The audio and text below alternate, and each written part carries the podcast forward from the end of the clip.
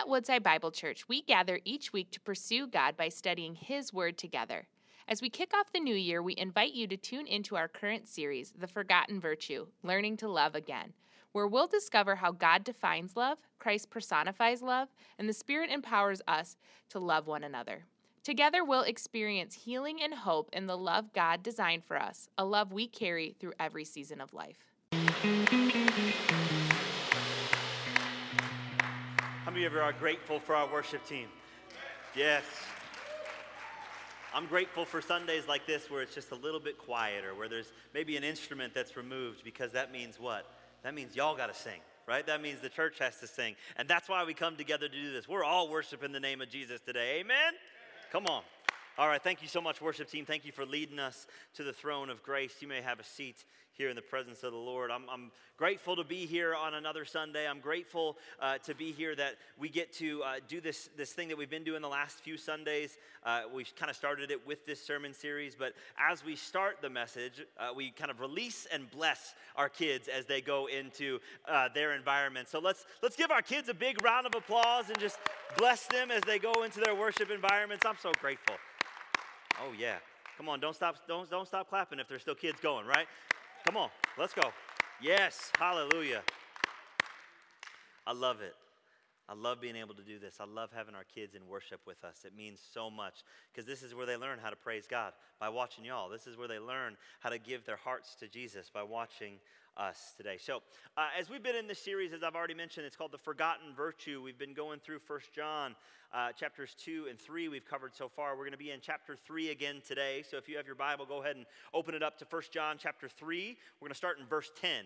First John chapter 3, starting in verse 10. If you don't have a Bible, the words will be on the screen behind me here. If you can't read this and still don't have a Bible, let me know and I'd be happy to buy you one. I'm serious about that. I would love to buy you a Bible because you need God's word more than you need my word. Amen? A couple of people want to listen to me more than God today. Amen. Well, you're in for a treat because I've got a lot to say today. I'm excited today. I'm excited to preach. I'm excited to be here uh, on, on this Sunday. We're, we're going to start by opening, uh, looking at a Jewish philosopher. His name is Martin Buber. Many of us have probably never heard of Martin Buber, but maybe you've heard of his most famous philosophy. It's something uh, called I and Thou, is the name of his philosophy. I and Thou, where I am at the center, where I'm looking at myself at the center, and how I relate to a Thou or a You is that I am inextricably tied to this person. If there is a person in my life, I am tied to them, that we are connected on some levels, that I can never remove their personhood from them because I'm looking at them as a person. I'm seeing them and acknowledging their personhood, their personality, and, I, am I'm connected to them. The other portion of this, of I and thou, is I and it. The way that I would relate to an it. So, an it is not a person, right? An it is like a piece of pizza uh, or the Chicago White Sox, right? Like you can pick whatever you want. It's something that you would use or experience, but it's not something uh, that is, is tied to you. It's something that is separate from you. And why is this important today for us to understand the difference between I and it and I and thou? Is because what we are called to as Christ followers is that we are never called to look at a person as an it. Amen? This is hard. It's a philosophical explanation for a lot of the things that we've been seeing this last year, right? Where it's really easy to strip someone from their personhood and consider them an it, whether they're not a person anymore, they're a Republican or a Democrat. Where they're not a person anymore, they're white, black, or Latino. Where we remove the personhood from somebody and they become an it, something that we use or experience, but something that is always going to be separate from I, separate from me. And this is how we have seen kind of this this, this manifestation, and I think this has been going on for a long, long time, as we'll see uh, as we look at Scripture today. But it's, it's where you kind of get this othering concept as well, where you're not part of me, you're not part of us, you're the other. And when someone else is the other, it's easy to hate them. This is a hard thing to, to hear today. It's going to be a hard message for many of us today, but it's one that we need to hear because it's in the Bible. I think we all understand how pervasive the problem of hatred is in our lives today. Now, before you before you hang up on me, right? Before don't don't leave, don't throw any rotten fruit at me just yet, right? Uh, I think hatred is also a biblical thing, right? That, that God does hate things. Did you know the Bible says God hates things? That God, uh, that certain things are abominations to the Lord? That's a really strong word. And I think that hate kind of exists in all of us. And we, again, we hate insignificant things pretty easily, right? Like, I don't like certain foods, so I hate certain foods. Like, I like pizza, but I don't like mushrooms on my pizza. I would go so far to say is I hate mushrooms, right? I would also go so far to say is I hate the Chicago White Sox. They're not really my people. I'm raised on the other side of town in Chicago. I'm a Cubs fan. Any Cubs fans? Two Cubs fans. Hallelujah. We're doing it together, right?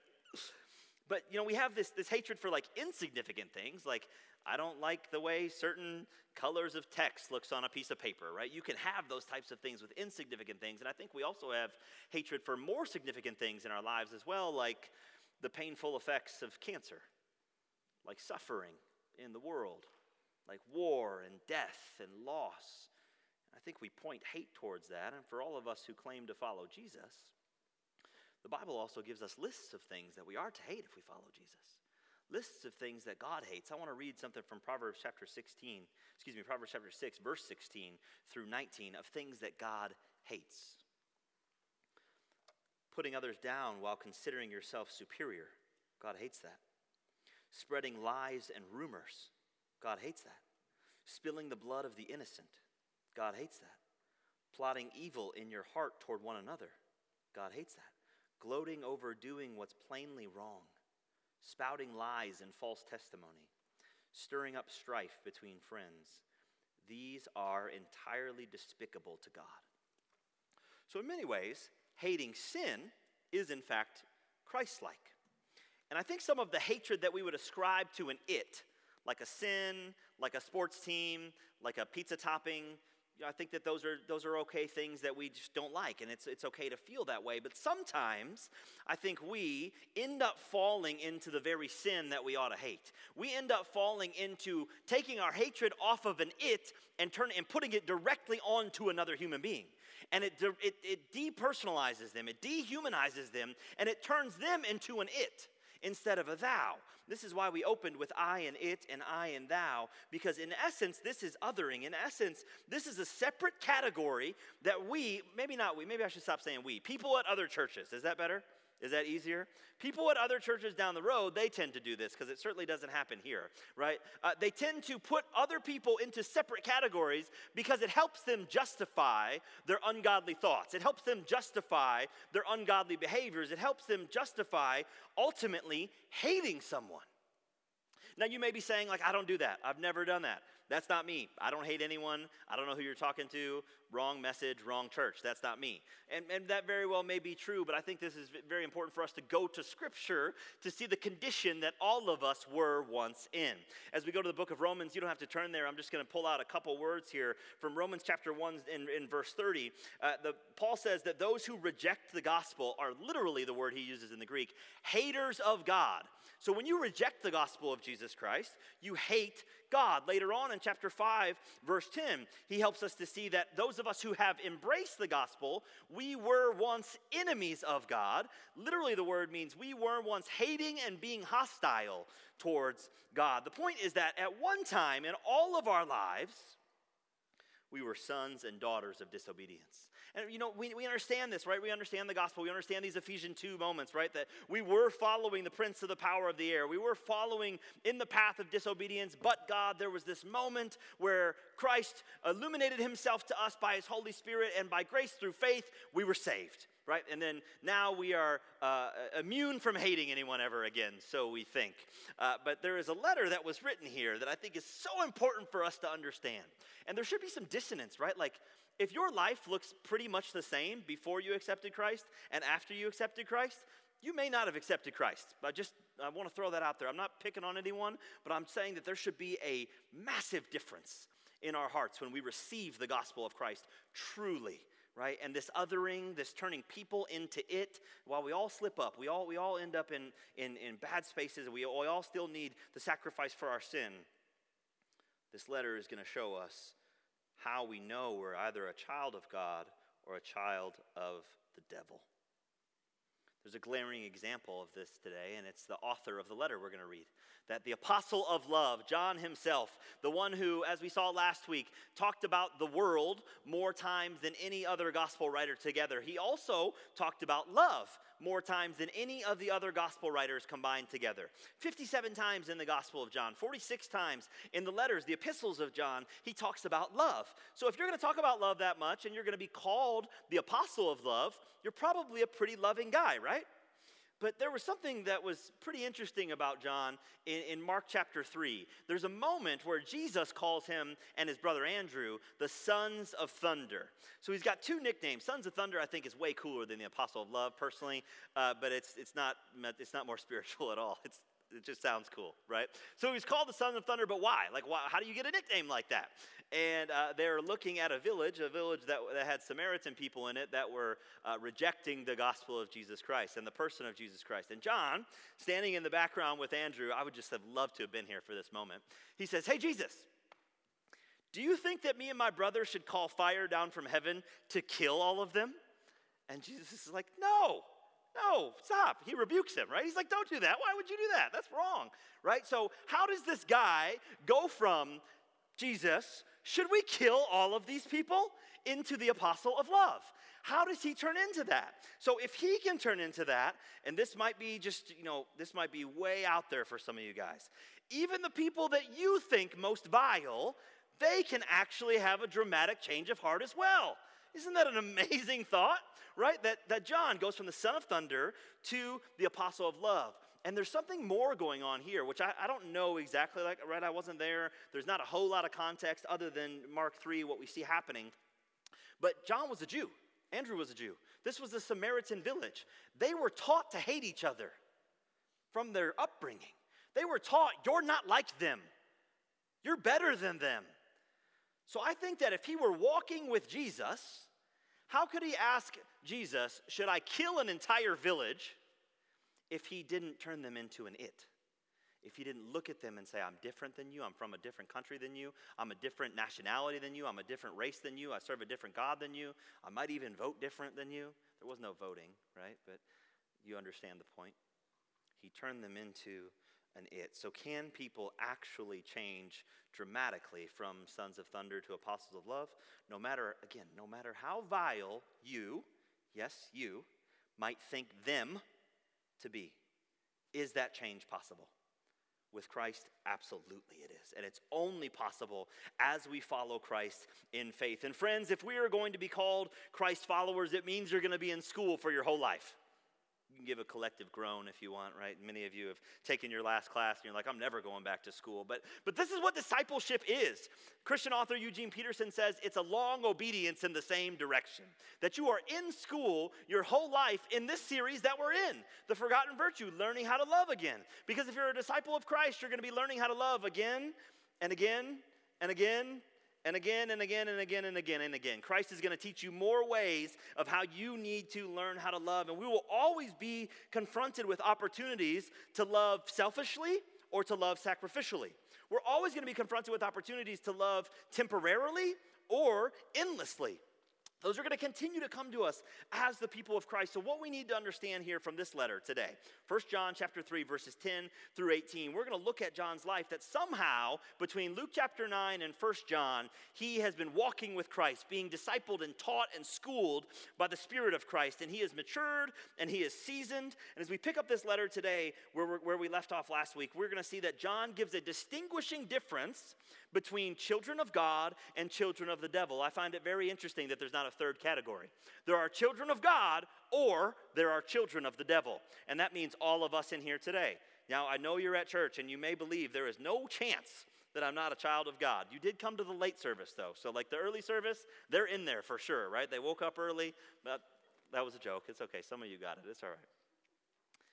He gives no in between, no third option he says the distinguishing difference between children of God and children of the devil is a love of God, a love for others expressed through serving. Truth, love, service. This is how you know you're a child of God. And then he says, Whoever does not practice righteousness is not of God, nor is the one who does not love his brother. Truth, love, and service. If you don't love your brother, John says, the Bible says, you're a child of the devil. Those are hard words for us to hear today.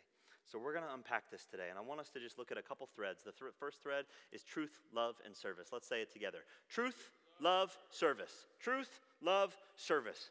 That once we see the truth, and we embrace the love, we turn into love, and that turns into service, right? That this is the thread that we see going through the gospel of Jesus Christ. So, but, but what's, what's leading your heart today?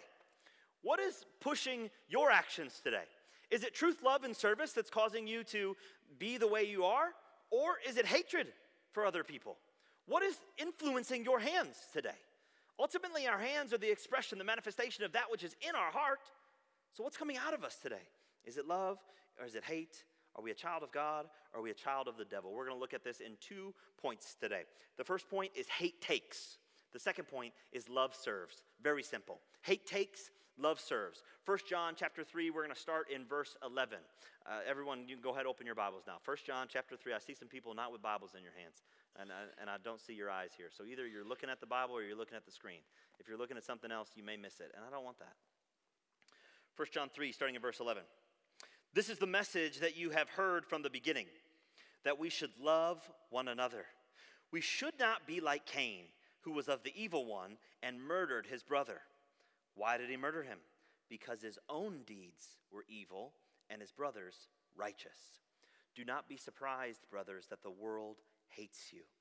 We know that we have passed out of death and into life because we love the brothers. Whoever does not love abides in death. Everyone who hates his brother is a murderer and you know that no murderer has eternal life abiding in him. So, this letter, this epistle, which is just a letter from an apostle, somebody who walked with Jesus, uh, he is a general epistle. So this is something John wrote and intended it to be circulated through the churches, primarily the churches in Asia Minor, which is modern day Turkey. So those churches that show up in Revelation chapter 2 and 3, right? Smyrna, Smyrna Pergamum, Laodicea, these, these churches, right? These are the ones that this letter would have circulated through. And he wanted everybody in those churches to understand what was in this letter. But I, I also believe this letter could have just as easily been written to us today. Amen? And I do believe that God had us in mind, that as He, a few thousand years ago, prompted the Holy Spirit of the living God to inspire the Apostle John to write this letter to churches, he had Woodside Bible Church in Pontiac in 2021 in mind. Because one of the primary emphases of John's letter and the church is just instructions on how to follow that which they've already heard and that which Jesus has already commanded. This is basically what John is doing. He's saying, You know this stuff, you've already heard this stuff. And this is what discipleship is, friends. Discipleship is not a program, it's not a class, it's not a paradigm. Discipleship is Matthew 28, right? Discipleship is teaching others to obey all that Jesus has commanded so that then they would do it with others. This is simple. This is discipleship. Jesus has taught me something, I'm going to teach others, and I'm going to expect that they teach others to obey all that Christ has commanded. And we need to remember that the church is intended to, in, in, to display this godlike love to the brotherhood, right? We know from John 13, the world will know you're my disciples. How? By the way you love one another. John says it again right here. You've heard from the beginning that you are to love one another. And if we don't demonstrate love for those of us who are in Christ, how on earth are we going to demonstrate love for the world? How on earth are we going to be able to demonstrate love for people that are literally uh, enemies of Jesus Christ? I don't think we're going to be able to. That if we don't have love at home right first, can't, t- can't take love out to the world well, that we have to understand how to do this uh, at home first with the brotherhood. And really, what John is saying is that a lack of love for the brotherhood, a lack of love for the church, is really pretty symptomatic of a lack of love for God. That if you don't actually, really, truly, deeply, sincerely love God, then you can't do those things with others. You can't do those things with the brothers because there's always going to be something that gets in the way, right? There's always going to be something that rises up, some reason to get mad at somebody, right? How many, how many honest people do we have in here that have made up a reason to get mad at someone? Come on, yeah. If you're married, you, you've done this, right? For sure you have. I get it, it's okay. Or how many have you thought somebody made up a reason to get mad at you? There you go. There we go. Amen. All right, so what does John do? He illustrates this concept. And again, we're going to see this thread the thread of truth, love, and service, we're also going to see a thread from Genesis chapter 4 to the Sermon on the Mount to the Apostle John's epistle and then to us today. So it's it, it, this is why the Bible's so amazing to me, right? It's one story. It's one common story with one common thread written years apart, miles apart, different writers, but it's one common idea. So he illustrates this concept with the story of Cain and Abel from Genesis 4. We don't have time to really talk through it in its entirety. We're just going to draw out some highlights, but if you want to read in your own time 1 John chapter 3 and Genesis 4 next to each other, this will make a little bit more sense for you. But basically what we see happening, which is just amazing to me how Adam and Eve, right, the first people on earth, they have sons, Cain and Abel, and then they kill each other. One of them kills the other one, right? It, like, if you are a parent of sons, you understand, right? Like, that it, I, I think it's pretty possible that Judah could kill Ezra, like, any moment, right? They get that mad, right? So I, I get it a little bit, but it's also a little bit shocking to me, like, man, humanity only took one generation to turn into murderers? To murder your brother? I think that shows even more clearly how deeply rooted hatred is in our hearts. We grew up with it. What happens here? Abel and Cain, right? They're offering sacrifices to the Lord. Abel offers the Lord his best. He does it worshipfully and out of sincerity. The Lord is pleased. Cain offers the Lord something less than his best. He offers it out of duty and insincerity, and the Lord is not pleased. And in Cain's heart, at this moment, I believe envy, jealousy, resentment, comparison, fear, hatred, grief, they all just boil up. They bubble up, and God gives him the chance to basically receive the grace to not allow the temptation that he's experiencing experiencing to draw him into anger, hatred, murder. And Cain denies it, falls into his temptation. He's ruled by his temptation, and he turns Cain into Uh, excuse me, he turns Abel into an it because he allows his feelings to mask that this is actually my brother. He allows the, the, the negative feelings he's experiencing to say, We're no longer tied together. Now I only see rage, and you are the object of my rage. He carried out his own self justified judgment and assumed the real judge would never judge him, right? And I think for many of us, we need to be very cautious when we look at the story of Cain and Abel about carrying out our own self justified judgment. How many judges does the world have? Okay, just that's it. That's the only point I had.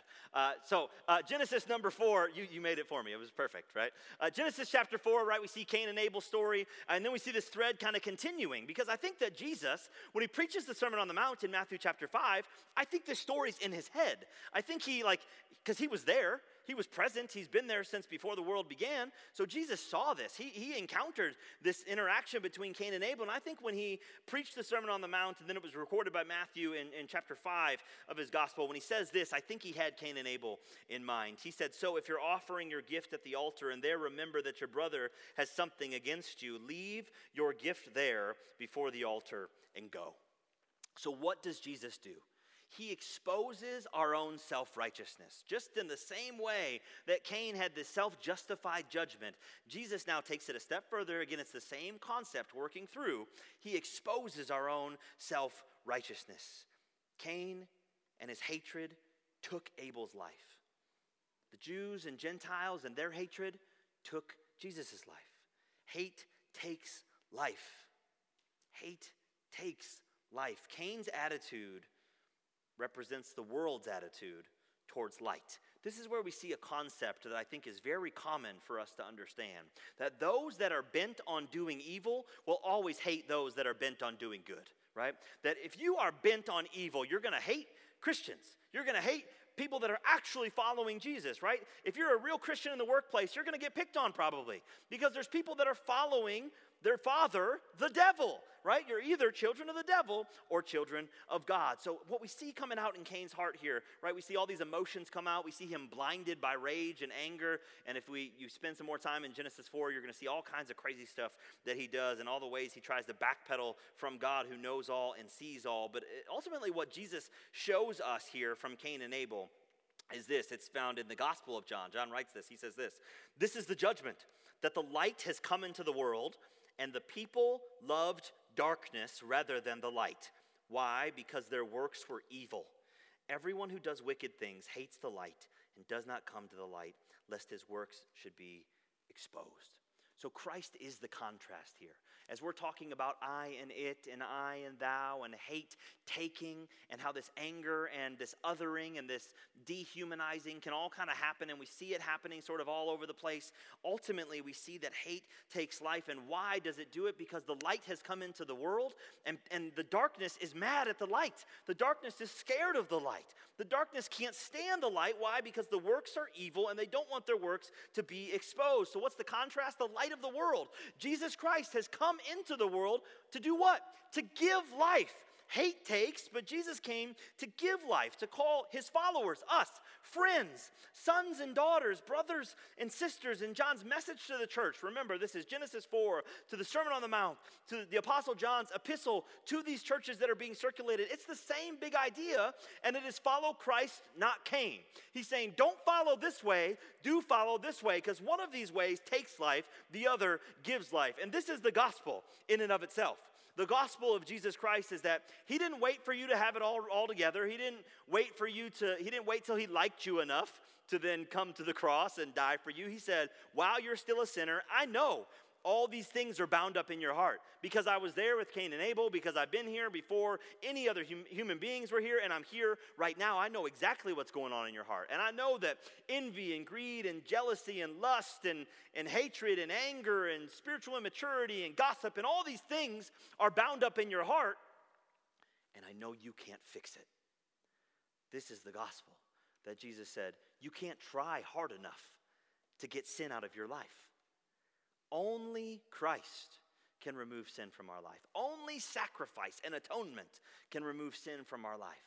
So, if you are sick of hating people, if you are sick of waking up angry every morning, if you are sick of going to bed angry every, every evening and you don't really know why, I want you to just take a look at Jesus. You can do it on your own time. I'm going to keep preaching this message, but, but you can do it on your own time. But you got to take a look at Jesus and understand that hatred of other people is not found in Jesus. Hatred of sin is found in Jesus. Hatred of actions, as we saw in Proverbs chapter 6, is found in God's heart. But hatred of others, we don't find that anywhere in Christ. And as we see this truth, love, and service, as we come to the truth of Jesus Christ as the only Messiah, as the Lord's anointed, as the only one that can remove sin from our life, that turns into love because we then see love, right? For God so loved the world that he gave Jesus. So you see wow, I am amazingly loved even though I am despicable in my behavior, even though my thoughts, my words, and my deeds all point towards the devil. I see love, and love has loved me. And that turns into love inside of me, which turns into love for the brotherhood. This is, this is what God is saying. That if you don't love your brother, you probably don't know me. God is saying if you don't actually have love for other people, you have not been forgiven. You haven't understood how much you've been forgiven of right now again we can get tied up we can get caught up we can we can walk away we can turn our head away but but the truth remains the same. If love for the brotherhood is not found in us then chances are we're children of the devil. And we need to square that somehow. I can't square it for you today in these 35 minutes but we got to we got to square this in our lives somehow. Because I, the world needs to see what children of god actually look like the world needs to see a church full of children of God that are going to love one another and that are going to understand truth, receive love, and express it in service. Truth, love, service. Cain and Abel were brothers. They killed each other because, excuse me, eh, Cain killed Abel because they didn't get this. Just like we're called by Jesus throughout the entirety of the New Testament. Friends, sons, daughters, brothers, sisters, spiritual family on mission. And this is the part that's just like shocking to me that apparently people that went to church needed to hear this message. Maybe I'm the only one shocked by this because I know it doesn't happen at this church. But apparently, people at a church that John was writing to, and even other churches that John expected this letter to circulate to, allowed hate and anger to dictate their deeds. And it was taking things from the movement of the gospel. Hate takes. So I believe that in the same way, this letter had an intended audience. We are part of the intended audience. So, what we need to ask ourselves is do we give life to each other? Do we give life to one another? Or do we allow our hatred and our rivalry and our competition and our comparison and our spiritual immaturity to take from our brothers and our sisters? There's a great way for you to learn this. If there's somebody that's close to you, just ask them, How do you experience me?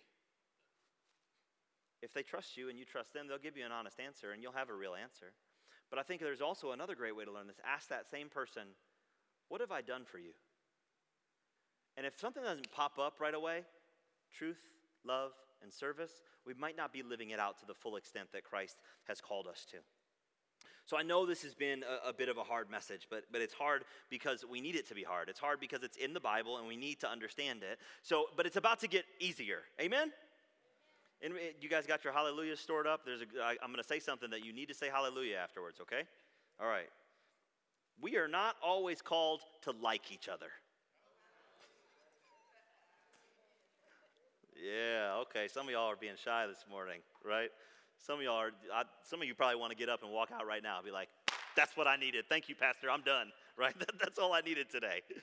We are not always called to like each other. That was the easy part of the message. Now we're back into the extremely difficult part of the message. We are always called and commanded to love one another. Now, here's the big difference, right? And there's the great preacher Martyn Lloyd-Jones talked about love and like and said that they are essentially different things, that they are not degrees of the same thing. We so commonly believe the lie of the world that love is just a whole lot of liking. They are totally different things. Liking something is totally unintelligible, right? I like pizza. I don't like mushrooms. That didn't take any thought. I just, I don't like it. I don't have to think about it. And I don't like the White Sox, right? I can just look at that. I don't even have to think about it. I don't like it, right? But love is something entirely different. And not the way the, the world talks about love, right? Lo- the way the world talks about love is not true biblical love. It's infatuation, right? It's just a high level of liking. It's, I like you so much that I'm going to call it love now because I don't have a, a, a better word for really, really like, right? So, but, but biblical love is something very different. And I think as we look at like marriages, People wouldn't get divorced at the rate they are if we understood the difference between like and love, right? I really, really, really, really like you, so I'm gonna marry you. And now, after one, 10, or 15 years, I don't really like you that much anymore. But love continues on. Love is something you're commanded to and called to. Love is something deeply intelligent, deeply thoughtful, and deeply creative. Martyn Lloyd-Jones said this. I want to read his definition of love, and we need to hear this, church. We need to understand this today. Love overcomes obstacles and excuses. Love sees beyond what it does not like and minimizes it in order to see the person who is at the back of it. I'm going to read that part again. Love sees beyond what it does not like and minimizes it in order to see the person who is at the back of it. To love those whom we do not like means we treat them as if we did like them. This is why we talk, this is why we started with I and it and I and thou. There may be it things about you, maybe not you necessarily, that I don't like, but love makes those things very small so I can see the person. Love makes those things very small, the little things that I don't like about people, the little things that I turn into monumental things that are really meaningless, moves those things out of the way so I can see the person. This is exactly what Jesus did. Jesus does not like sin. Jesus does not like our sin at all. I would go so far to say Jesus really, really, really, really, really, really doesn't like our sin but he minimizes it by putting himself on the cross so he can see the person and say, I love you and I want you. This is what we're called to do, church. This is our calling. We are not called to like everybody in the church, but we are called to love. We are commanded to love everybody in the church. You may not like everybody in your family, and that's okay. You don't have to like them. You do have to love them if they are in the family of God. But what we cannot do is allow our dislike of a situation or a thing to turn into what it turned into in Cain's life. His dislike of how he felt and his displeasure of how he felt with the Lord's displeasure with his offering turned into anger, turned into hatred, and turned into the murder of his brother. And I would say that many of us have murdered our brothers and our sisters in our minds and our hearts. Many of us maybe haven't been convicted of murder and gone to prison for it, but you've killed people in your mind and your heart. I want to quote uh, another Martin here, the Reverend Dr. Martin Luther King Jr., with a very famous quote that, that many of you probably know Let no man pull you so low as to hate him. Let no man pull you so low as to hate him. Why do we quote him today? Because he followed Christ, not Cain. And because we need more of that in our lives. We need somebody who had a whole lot of reason to hate other people, right? I think he didn't like a whole lot of people or what they were doing, but said, Let, let no man pull you so low as to hate him. Hate takes, love serves. Let's read our last three verses and see what this looks like. By this we know love, that he laid down his life for us. We ought to lay down our lives for the brothers. But if anyone has the world's goods and sees his brother in need, yet closes his heart against him, how does God's love abide in him? Little children, let us not love in word or talk, but in deed and truth. Right? So I love how this thread continues truth, love, service. I love how John won't allow people to separate love from service. I love how he says, if you actually love your brother and you have the world's goods and you see them in need and you just pass them by, the love of the Father is not in you. That this is not the kind of love we're talking about, right? If after today, right, we see somebody in the parking lot, we say, I love you, brother. Good luck with that flat tire. I'm out. I got to go to Applebee's. Right? That, that's not love. Helping somebody, serving somebody. If you have the world's goods, which if they don't have a tire iron and you do, that's love. That's service. And what's John doing? He's doing the same thing he's been doing. He's teaching them to follow what Jesus said over and over and over and over again. It's not new. Remember a few weeks ago, I'm giving you a commandment, an old commandment that is not new, but in this way it is new. And the way that is new is that Jesus is ruling and reigning, and that we have the opportunity to, to hide our lives with Christ. Jesus said, This is my commandment, that you love one another, and that I'm going to call you my friends.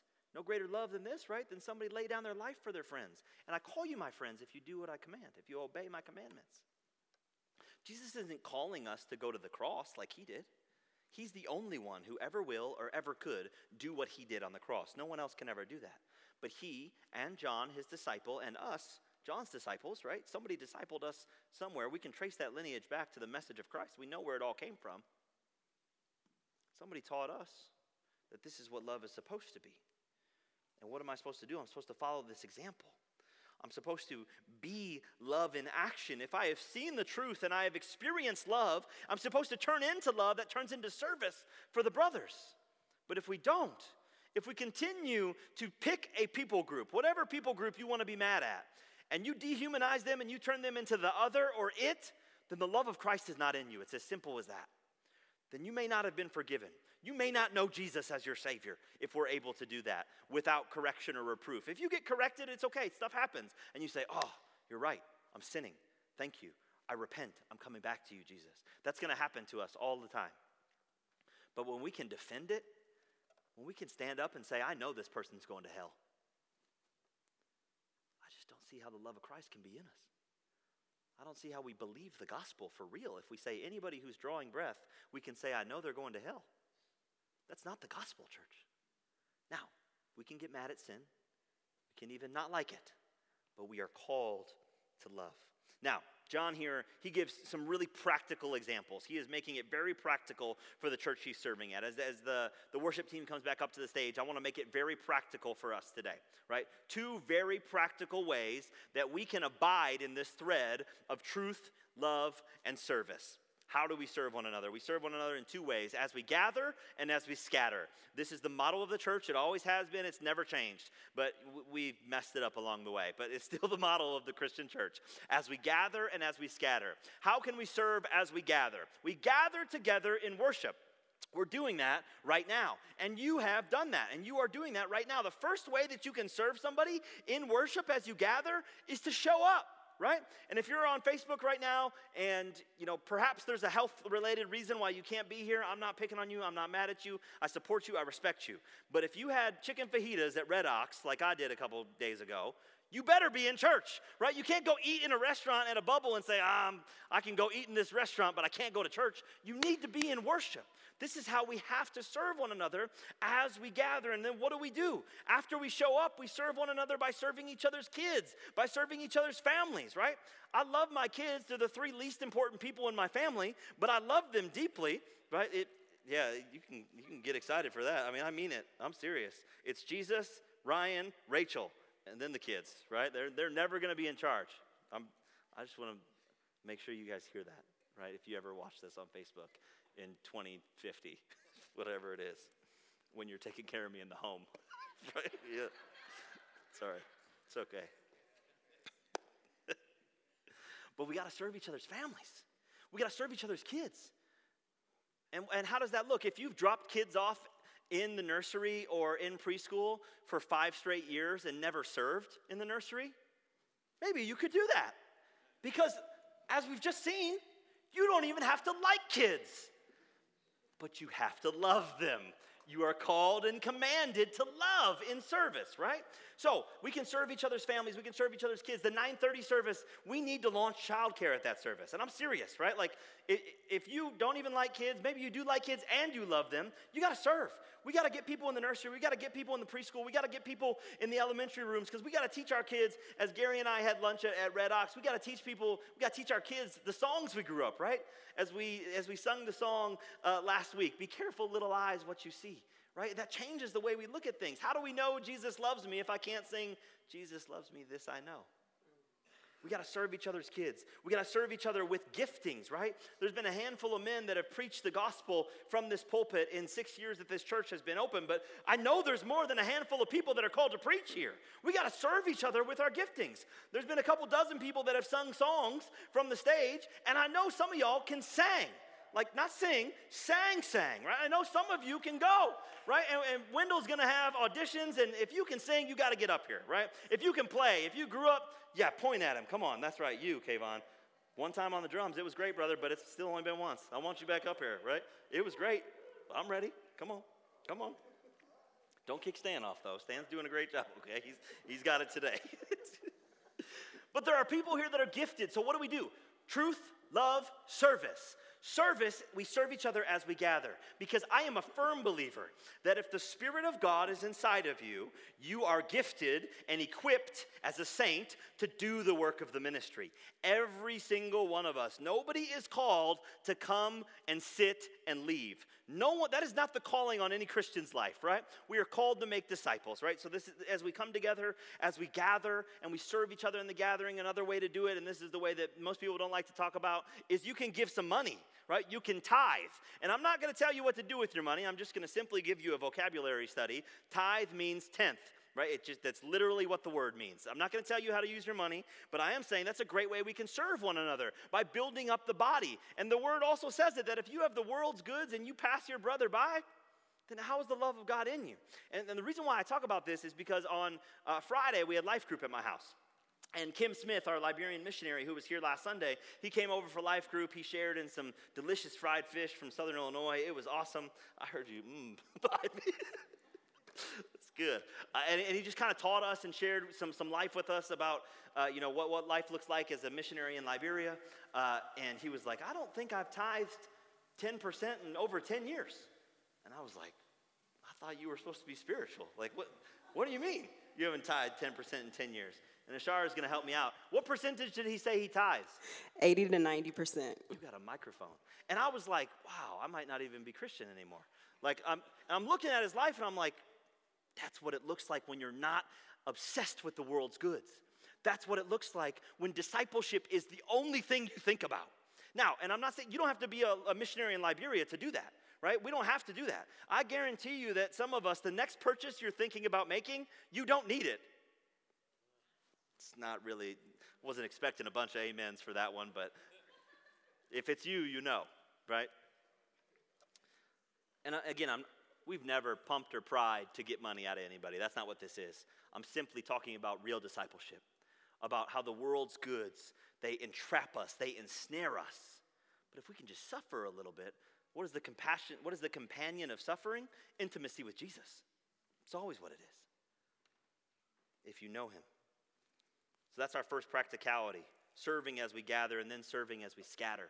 What do we scatter into? We scatter into life groups, right? And the first way you can serve somebody in a life group is being in a life group. That's right. Well done, church. That together we can do this, right? We can be in a life group. And what is a life group? If you don't know what it is, if you don't think it's biblically mandated, if you don't know how to sign up, if you don't have the Woodside app, whatever it is, grab me after church because I believe in this with everything in me that we are called to gather for worship and scatter to our homes with our neighbors and our networks to grow deeper in faith with Jesus Christ. It is the model of the church. It always has been the model of the church to gather for worship, scatter to homes. We don't leave Jesus in this sanctuary for 90 minutes on a Sunday and clap and say amen and leave, and then it's all done. Then our Christian experience is over. We've got to take it home with us. We have to pray for one another, we have to serve one another. You have to teach skills to one another, like I'm expecting like people in my life group to teach my kids stuff. I'm, ex- I'm, I'm being vulnerable with my life so that our lives can, can mesh with one another and we can learn and we can be better together. We can learn how to love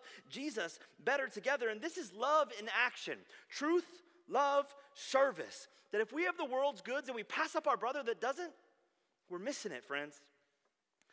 Every time the Bible mentions money, the vast majority, it's, it's paired with the poor it's paired with those that don't have it. God's understanding of what we're to do with what He gives us is very clear. Our understanding is messed up. God knows. He, he gave us the Word, it's right here. That's why we have to read the Bible. The point that John's making, the point that we see from Cain and Abel, the point we see with Jesus is that love does more than talk. That love is about action that we have to actively love our brothers and our sisters. We can't just say we love you and then gossip about you behind your back. And I know it's a fight. I know it's a fight to follow Christ. I know it's a daily fight. In my life, I mean, a lot of times it's a minute by minute fight, right? I'm like, Holy Spirit, I need help because I really, really, really don't like something that just happened. I need you to help me love. I need you to help me make that small so I can love the person. And I know I'm not the only one that feels this way. I know that the long obedience in the same direction to Jesus is hard. And I know it's easy to cognitively say, Amen, yes, discipleship, Amen, Pastor, and then to walk out and not do anything today or tomorrow or Tuesday or Friday, whatever the day is. We got to walk it out, church. That love is more than just word and talk it's truth, love, service in action and deed. I think Dr. King was right. In fact, I know he was right. Hate cannot drive out hate. Only love can do that. Hate takes and destroys and tears down and robs the church of who we're supposed to be.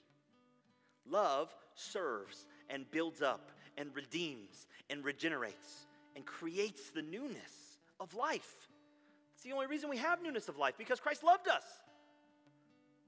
So I pray today that we would understand how hate takes and we would understand how love serves, but we would understand deeply as there's only two camps children of God and children of the devil. Who do you belong to? Do you belong to God or do you belong to the devil? I was tempted to sing a Rick James song, but I, I won't go there. But it's the same idea.